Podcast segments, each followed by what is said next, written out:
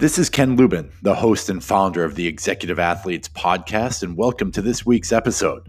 I want to thank everyone that's been listening, and thank you for the comments and feedback. They're awesome and an incredible help in this journey to making this podcast better and better each episode.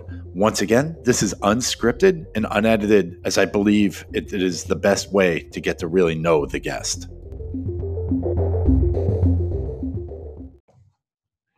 This week's guest is Dr. Lara Pence. She's a licensed clinical psychologist who has spent the last 15 years working with individuals as they peel back the layers of their outer shell, cast aside the unhealthy patterns, and build a new one, more resilient and adventurous sense of self. A native of the East Coast, she completed her postdoctoral fellow in Dallas and then transitioned into private practice where she saw individuals, couples, and families alike for therapeutic services. She quickly became one of the most sought-after therapists in Dallas, and now has moved to Fort Collins, and supervised various other professionals in the community.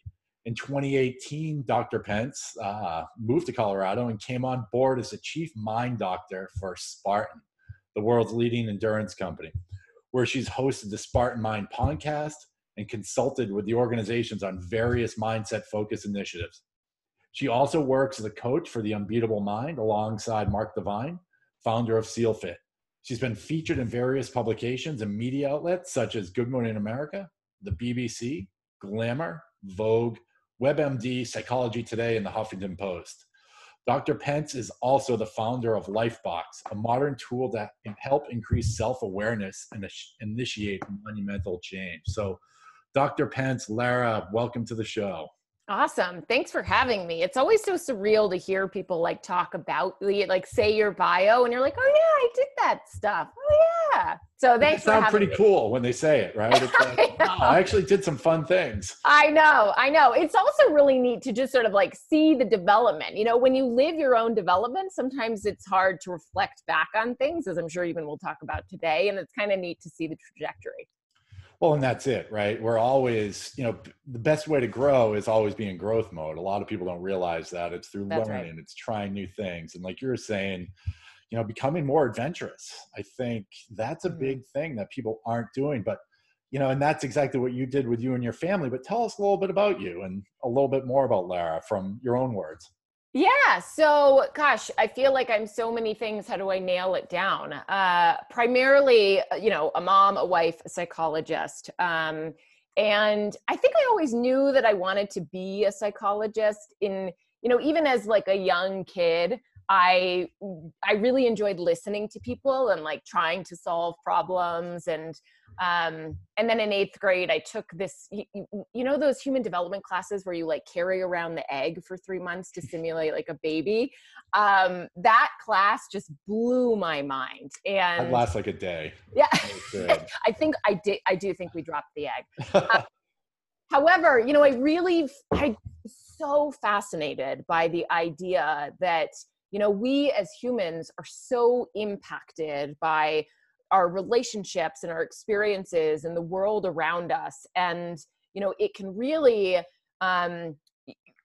set us on a path, you know, towards success or towards suffering or towards struggle, just in terms of all of the things that we go through as humans. And so, you know, it was a really easy kind of trajectory for me. I, you know, immediately when I went to college, I knew I was going to major in psych. And then it was like, I knew I was going to go to graduate school. And then after graduate school, it was, I knew I was going to do private practice. So in that way, it's just, I've sort of fulfilled exactly what I imagined for myself.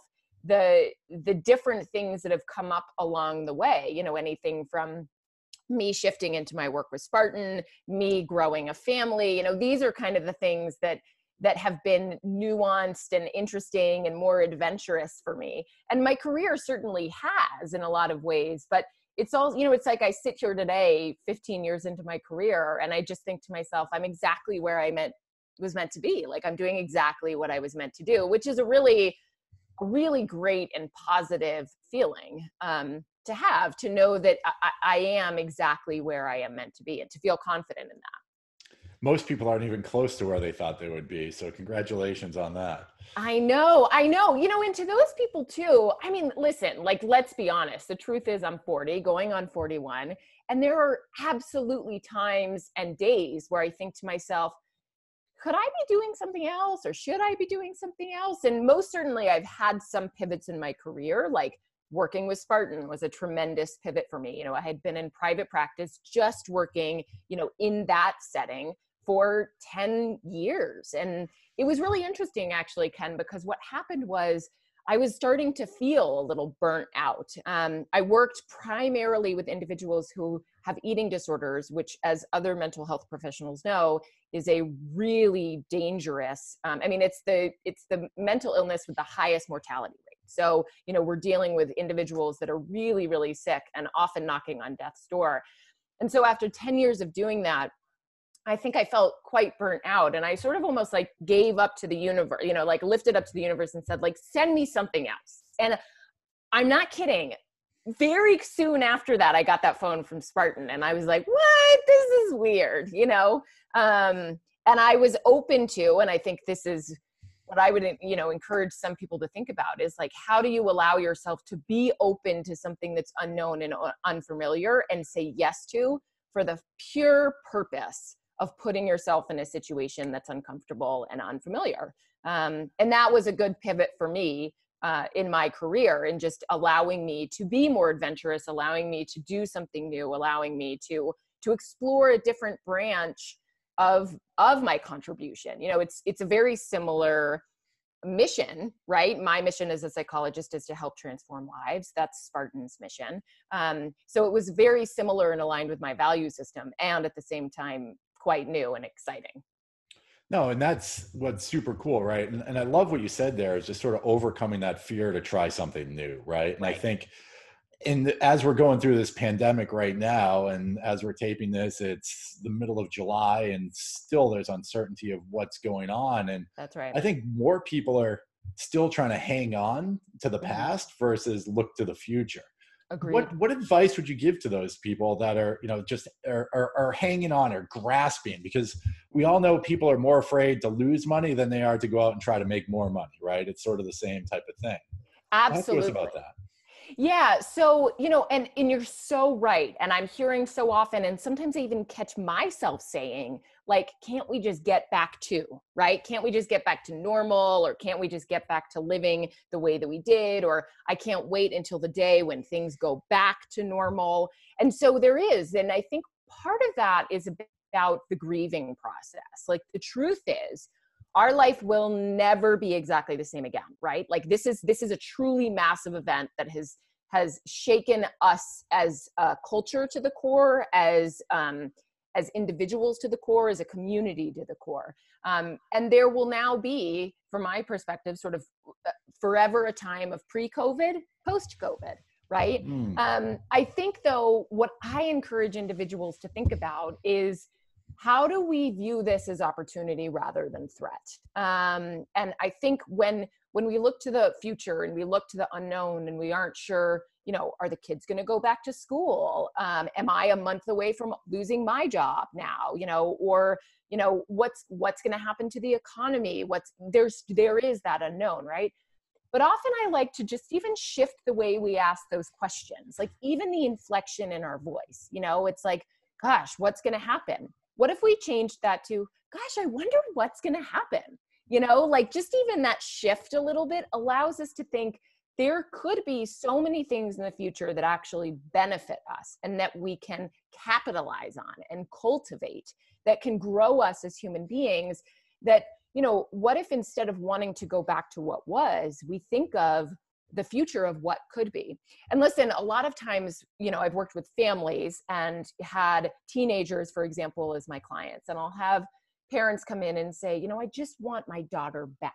I just want her, the girl that I knew 2 years ago, that's who I want her again. Like, this eating disorder or this depression or this anxiety seems to have stripped her of who she was. And I always say to parents, I don't want to give you that daughter back, because she got really sick.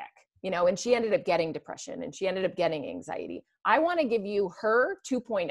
Like, what is the new awesome version of herself that you can begin to love and adore and appreciate just as much as you did the other daughter, the other version of the daughter? And I think that's how we need to look at the future. Like, we are now in 2.0 land, right? Like, this is now, how do we think of the future as this is 2020 2.0, right? Like 320s, yeah. In a way that we can experience as opportunity rather than threat. And I know it's scary. And I think a lot of people are like, but there's so much of this, and I don't know if I'm going to have money, and I don't know if I'm going to have a job, and I don't know if I'm going to have my parents around anymore. And I understand that that can be scary. And yet still, we can think of the small ways in which we can create opportunity in this experience. No, it's pretty funny. My wife, I was talking to my wife about this whole thing. She's like, I almost don't want it to go back to the way it was. That right. It was the hustle, that it was almost manufactured hustle, right? Is yep. really what it was. And it's like, you felt like you had to be sitting at your computer all day and that it's work, or you feel like you have to go do this or go do that. And that's right. And you don't, right? You can get, in reality is most people spend probably 3 hours a day actually working when they go to work. Mm-hmm. And if you can figure out how to get 8 hours work done in 3 hours, it's masterful. Someone I've had on the podcast, Dave Rhodes, who changed his culture at his organization to a 5-hour workday. They go in at 8, they go to 1. And this was even before the pandemic, and efficiency went through the roof. Yeah. Everything started, they started making money. They started going way better because he was thinking a little bit different. And there is opportunity in that. And it's scary as shit. Believe me, I'm right there. I'm, mm-hmm. wondering, what bills, or how are you going to be making money when the entire economy shut down? And it's right. not fun, but if you sort of sit back and be like, here, you have an opportunity to reinvent yourself, right? Here's an opportunity to reboot. I found myself up until even the last 2 or 3 weeks being like, I just got to push. And then once you're sort of pushing water uphill with a rake, and then like you said, you sort of let the universe happen, and then things start really happening, right? That's right. Sort of shift your mindset. That's right. And I think, one of the biggest tools that we can utilize to help us do that is sort of this idea of radical acceptance, and this knowing that things couldn't be any different, and yes, you will always have the people that say, but it could have been different. Like, we could have prepared better. We could have, secured ourselves more financially, or we could go down that rabbit hole all day long, but what's the point? It's not going to be going down that line of thinking actually isn't necessarily going to change what you do today. And so what if it's just, it couldn't have been different. It couldn't have been any different. And so I am in the position that I am in now for a reason. Like, there is a reason that I'm here right now. And how can I open my eyes up to the possibility of what's around me that I now need to pay attention to, that before I was distracted by, and that I couldn't pay attention to. And for a lot of people, Ken, I'm recognizing, especially in my work with clients, that for a lot of people, that's their family. Now is an opportunity to really look at the people that they're sitting with at the dinner table and think, I don't even know what's going on in my teenager's life.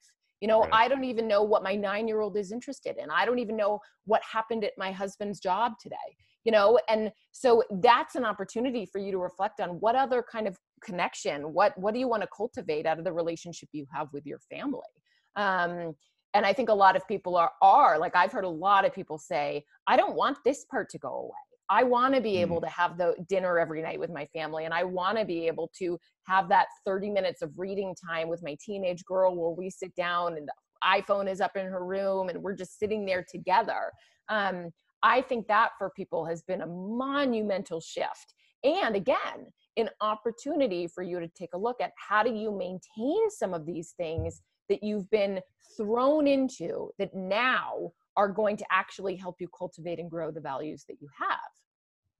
Now talk to us about, and we're sort of getting into the resiliency piece, right? As mm-hmm. well, right? Without going down that rabbit hole and sort of accepting where you are. I think that's one of the biggest pieces. Resilience is accepting where you are and how are you going to move forward, right? Versus right. just not accepting and going backwards. Talk to us about, sort of resiliency during a pandemic. Yeah. I mean, I think, there's a couple of things that I like to think about in that. regard. And one is, you know, what do you know about yourself already that can help you cultivate the current time? Like, what do you know about yourself already in terms of your strengths, in terms of your grit, your perseverance, your commitment, that can help you tap back into that resilience? Because, you know, the truth is a lot of people right now feel overwhelmed. They feel like this is new. You know, we've never done this before, so I don't know how to do this. And I guess what I would encourage people to think about is, correct, we have not, you know, lived through a pandemic like this, right? Yeah, there is no book written, Mental Health for a Pandemic, right? Right, exactly. Goldman Sachs didn't have, you know, they've modeled everything out except an economy during a pandemic that was shut down over a weekend, right? This is new for everyone. This is new for everyone. And so you, I mean, you took the words right out of my mouth, Ken, in the sense that I think part of resilience too is about common humanity, is about remembering, like, we're all in this boat together. And so how do we make this boat float, right? Because we are all in this. Now, there are definitely people who might be better off and even benefiting in some ways from this pandemic, but that doesn't mean that it's not uncertain for them either, or that there aren't elements of this that are struggle.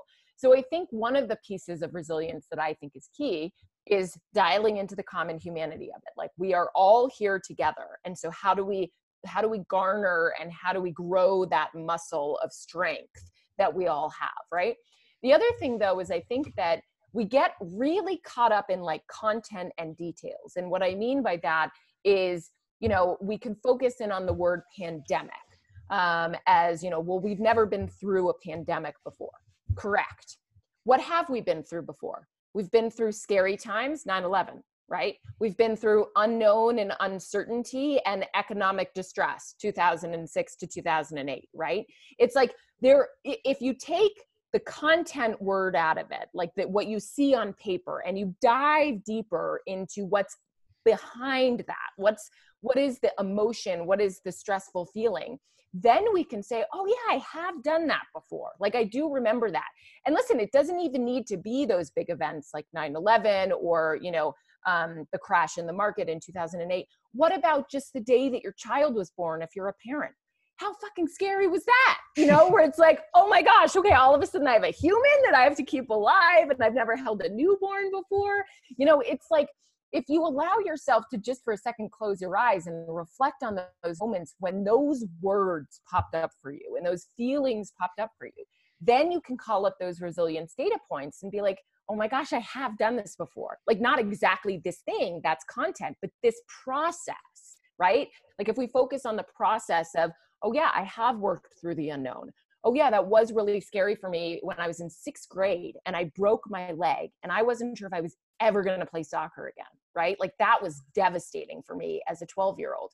Oh my gosh, I have that resilience too. Like, you begin to kind of accumulate this encyclopedia of all of these times when you have in fact been through something like this before. And I'm using air quotes for those that are listening in audio, but I think that part is really key. And, you know, from my experience too, as a psychologist, like, I'll find that in my private practice, you know, so for example, if I'm working with someone who has deep depression, and inevitably, usually at some point in time with my work with that person, they might say to me, well, but have you ever struggled with depression? Because if you haven't struggled, how do you really know how to help me, right? And I haven't. I have never struggled with clinical depression. But what I can say is, listen, I'm a human. I've been lonely. I've wondered whether or not I'm going to make it in terms of whether or not I'm going to make it successfully, whether or not I'm going to find a husband, whether or not I'm going to want the things out of my life. You know, I've felt overwhelmed. Like, these are how I can express empathy and be with you as we work together to change the way that you're thinking about where you are right now. And I think that's really key, is us being able to tap into the process of where we are rather than dial in so much on the content of what we're seeing. Does that make sense? I do. I love that. You know, and the content piece is key. And, you know, I've been, most of the listeners know I'm in the search business, and I've been through 01, 08, 09, this world. And the funny thing is that this cycle was just spun upon us fast. The economy was already going in the downturn. No matter what people were saying, we were going through a next cycle anyways. But the next cycle didn't include, you know, everything that's going on.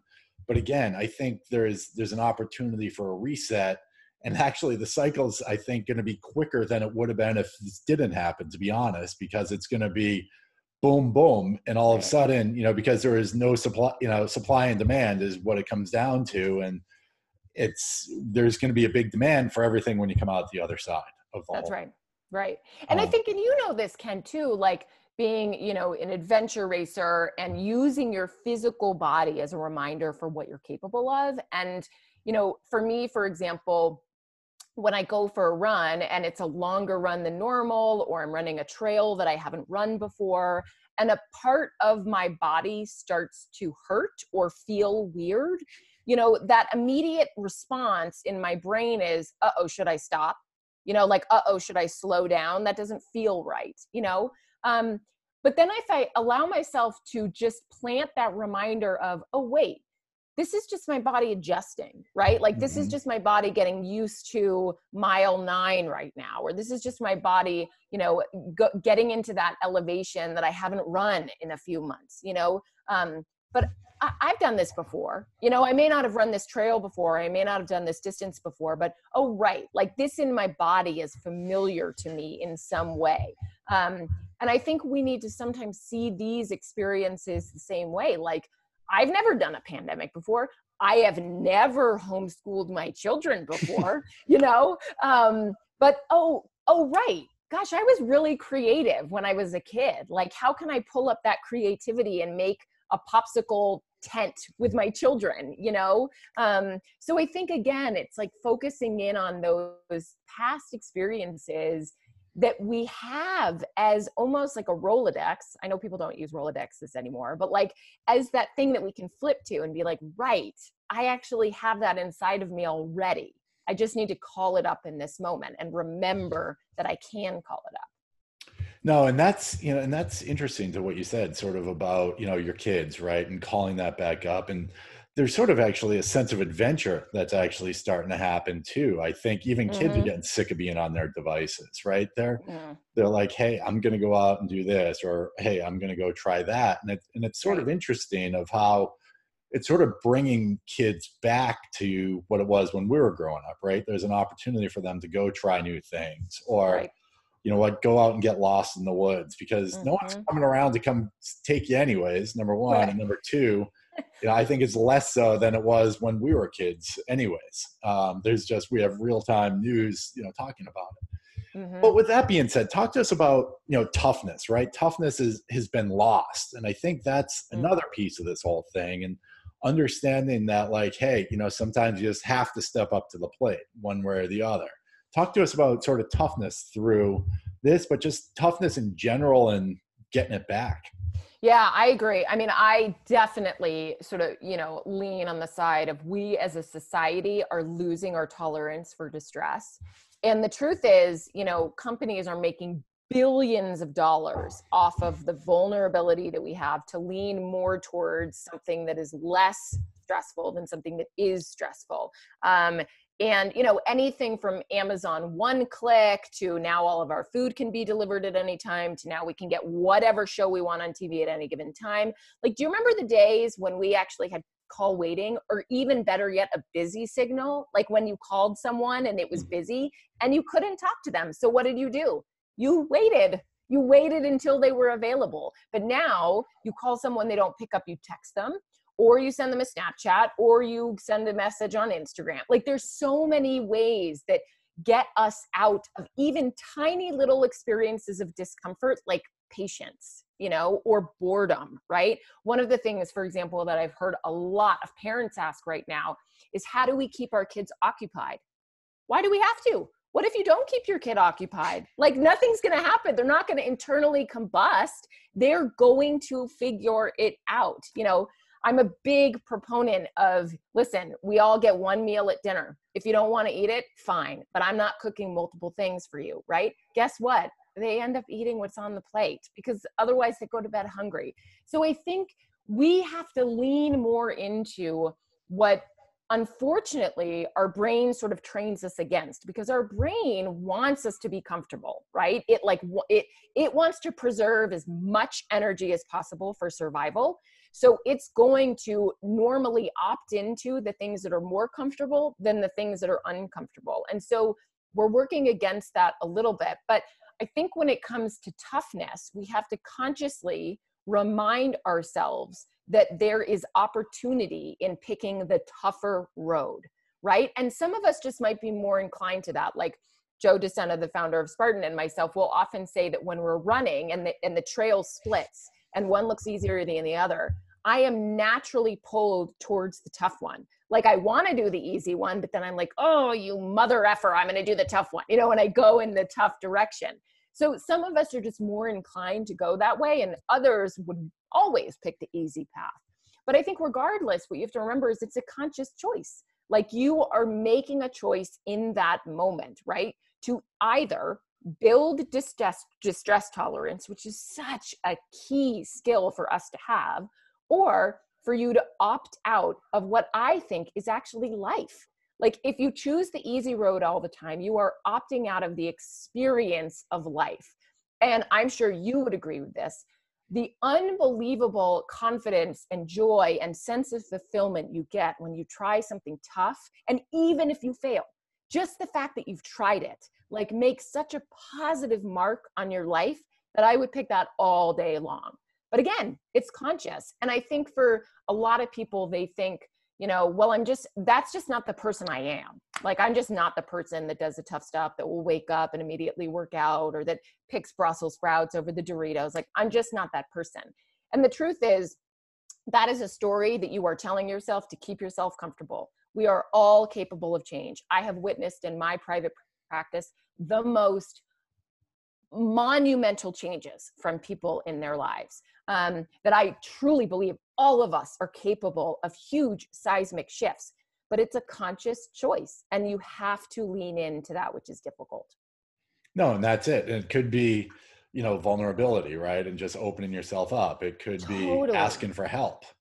That's right. And a lot of people, that's actually harder than actually doing something that's, they think is so-called tough, is like, hey, I can't deal with this. And, I deal with anxiety. I deal with a lot of that stuff. And sometimes when shit hits the fan, it's like, you got to call someone, you got to, and the next thing you know, it's like, you don't want to, because you're up vulnerable or you're not dealing with that. It's like, hey, and next thing you know, it's like, oh, you feel better. And the fact that, that's the equivalent of taking the harder trail, right? You can just sit there and stew on it or everything else, but it's like, hey, let's go take the hard trail. And then when you're done, you've accomplished something, or you're top of the mountain, right? That's the big piece. And it can be little things. Like you said, you do one hard thing a day, right? Or just try to do half a thing that's outside of your comfort zone. Right. Those all add up. And I think that's what, and you almost like, even right now, it's, you have to be conscious of that, right? I think is, be like, okay, because it's easy to just watch Netflix. It's everyone's doing it, right? And that's right. I think now people are like, oh shit, I can't just do that anymore. So what do I really need to do? Versus of just sort of staying steady throughout this whole time. That's right. And Ken, you make such a great point about being vulnerable as like a sign of courage and toughness. And I mean, I would say hands down for me, one of the hardest things in my life is asking for help. It's like I'll be running myself ragged around the house, getting the kids' lunch ready, starting to prepare dinner at like 11 o'clock in the morning, texting somebody about work. And my husband will say, babe, do you need something? And I'll say, no, I'm fine. It's like, what's actually the most uncomfortable for me to say is, yes, actually, could you help X, Y, or Z? Like, that's really hard for me. So I love that point that you made, that listen, for some people, it doesn't always look like taking the hard trail, right? It is in those maybe other shifts where society has deemed something weak. Society has deemed asking for help as weak, or being dependent on somebody as weak, or being vulnerable as weak. When in so many ways, what we know actually is like, those are some of the greatest measures of courage if we're able to step into those. So I think that's such a great reminder for the listeners. No, perfect. No. So where do you see people going coming out of this? Do you see, you know, from a mental health perspective, is it, are people, you know, still going backwards? Are they moving forward? What, you know, or what advice could you give to people, you know, now that we're 4 months into this thing of, you know, sort of, is there hope? Is there, you know, how do you deal with it? Right. You know, I don't know if there's hope or not. I wish I could say one thing or the other, but how, you know, people that are sort of in this mode of now shit's real, right? Yeah. We're 4 months into it. This isn't just something that's going to end. We've seen sort of the cycle of the whole thing sort of come back. And, you know, what advice would you give to people moving forward, hopefully, you know, through the rest of the year? Yeah, I mean, that's a great question. And the, you know, the truth is, Ken, that I have been actually blown away by the resilience that I am seeing in people. And I think for me, it actually has been a reminder of how capable we are as humans, you know, and certainly that doesn't mean that, you know, individuals aren't feeling suffering from this and feeling struggle from this. But I have seen acts of kindness and acts of like humanity that have blown me away. And so one thing I guess that I would say to people is if that's not what you're seeing, you're watching the wrong stuff, you know? And right now I know that people they're having a hard time from turning their head away from the news and from turning their head away from the things that are really, you know, baiting them into this experience. And I guess I would say, like, if you're feeling overwhelmed by what you're watching, try watching something different, you know, like John Krasinski's Some Good News. Did you see that thing that he did? Like, no. Oh, it was brilliant. I mean, the gentleman from The Office, you know, he started basically doing a whole segment around, listen, there's good stuff also happening right now. So I think really, like, as humans, we need to begin to observe and recognize the filter and the lens through which we're seeing things. And yes, there are horrible things happening. And I'm not saying there's not. What I am saying is if it feels to you like those horrible things are drowning you and making you feel incapable of taking a deep, good breath, shift your attention towards something that can help you, right? So that's one thing I would say. The other thing I would say is I think now more than ever is such an awesome opportunity for us to really dial into our values, for us to really dial into what it is that matters to us. And maybe reflect a little bit on, did that get lost? Like, over the last 5 years, have I been way too focused on making sure that, you know, that I'm protecting my family from a financial stability point of view, that I don't even know, you know, that my child likes climbing instead of skateboarding? You know, it's like, how do you shift your values and begin to dial back into the things that really, really matter to you? Because I think that when we are in alignment with our values, right? Like, when what we value matches up with our behavior, we are in integrity, and in integrity lies wellness. And so I think we need to do more of that. And unfortunately, we get so wrapped up in the daily grind and the hyperproductivity and the constant stimulation that we forget to ask ourselves what matters. Like, what do I really care about right now? Yes, it's important that I keep my family financially stable. Yes, I want to make sure that we're protected as much as possible. But goodness gracious, I also want to know what my kid's thinking when he goes to bed at night, you know? So how do we dial more into that? And then also in that same realm, how do we identify what it is that we want for ourselves in our next steps, right?